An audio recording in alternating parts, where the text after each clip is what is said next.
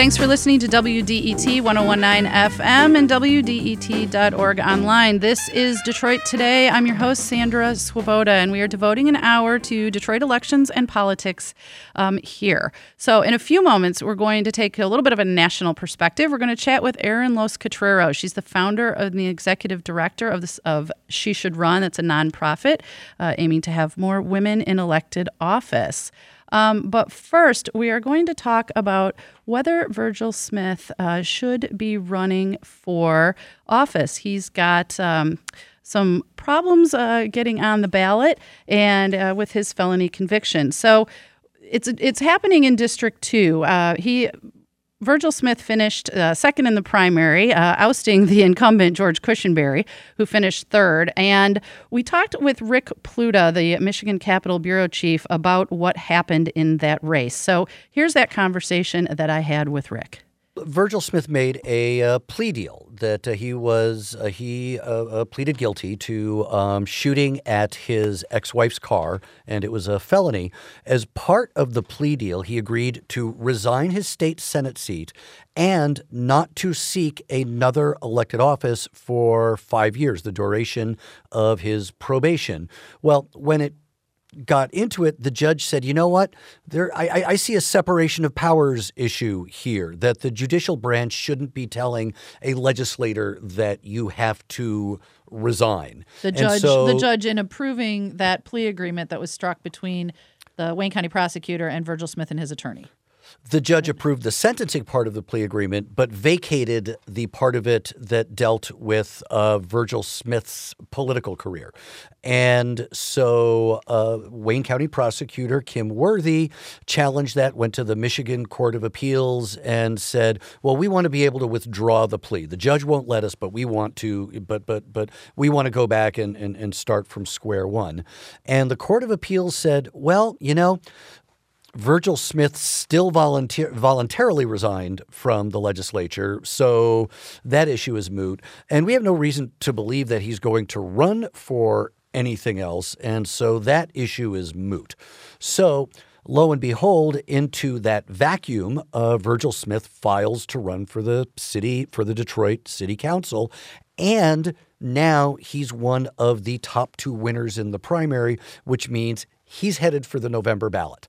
So Kym Worthy has now gone to the state Supreme Court. She just filed the papers last week saying we need to act quickly by the middle of next week so that because that's when the uh, ballots need to be approved, that the language goes to the printer.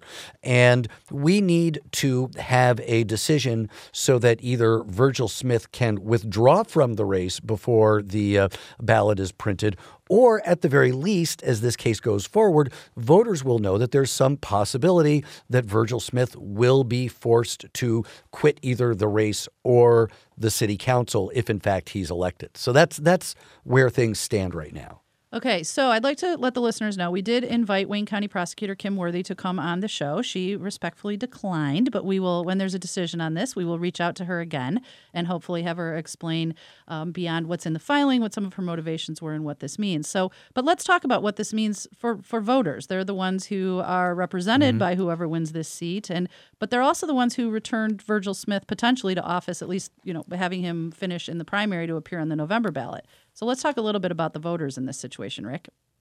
Sure. That's why Kym Worthy says that she filed this, which is voters need to know that either voters deserve either certainty that Virgil Smith belongs on or off the ballot, or at the very least deserve to know that there's some possibility that Virgil Smith, should he be elected, could be forced out of office. That's where it stands vis a vis the voters.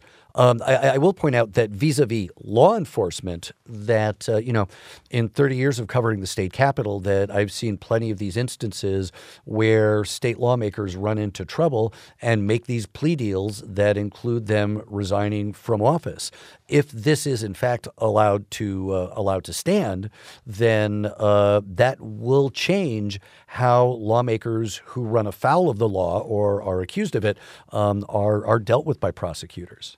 Uh, Rick, I don't want you to describe everything you see along that memory lane, but if you could give us something that's similar, has there been a case like this? What's what's closest to the Virgil Smith situation in Michigan political history?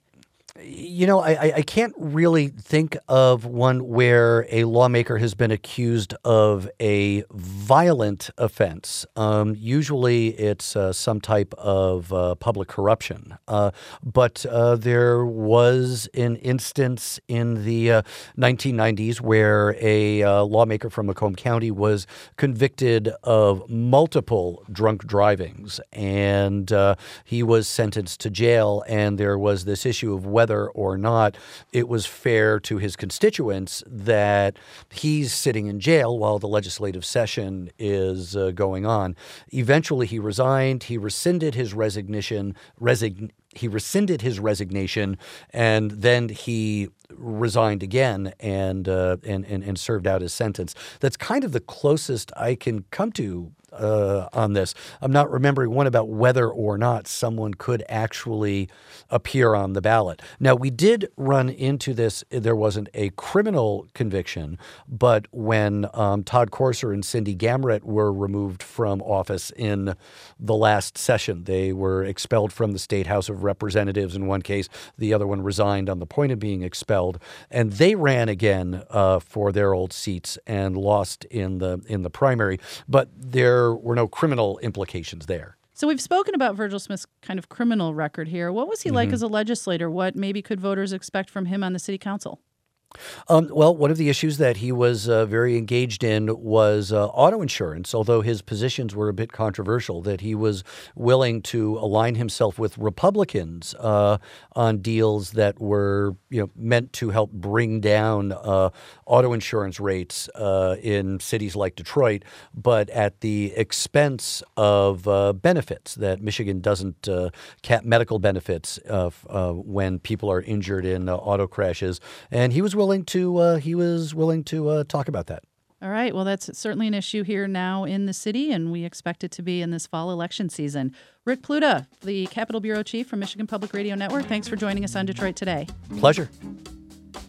All right, coming up, we're going to talk to the founder of She Should Run, a political advocacy group for girls and women. Stay with us on Detroit Today.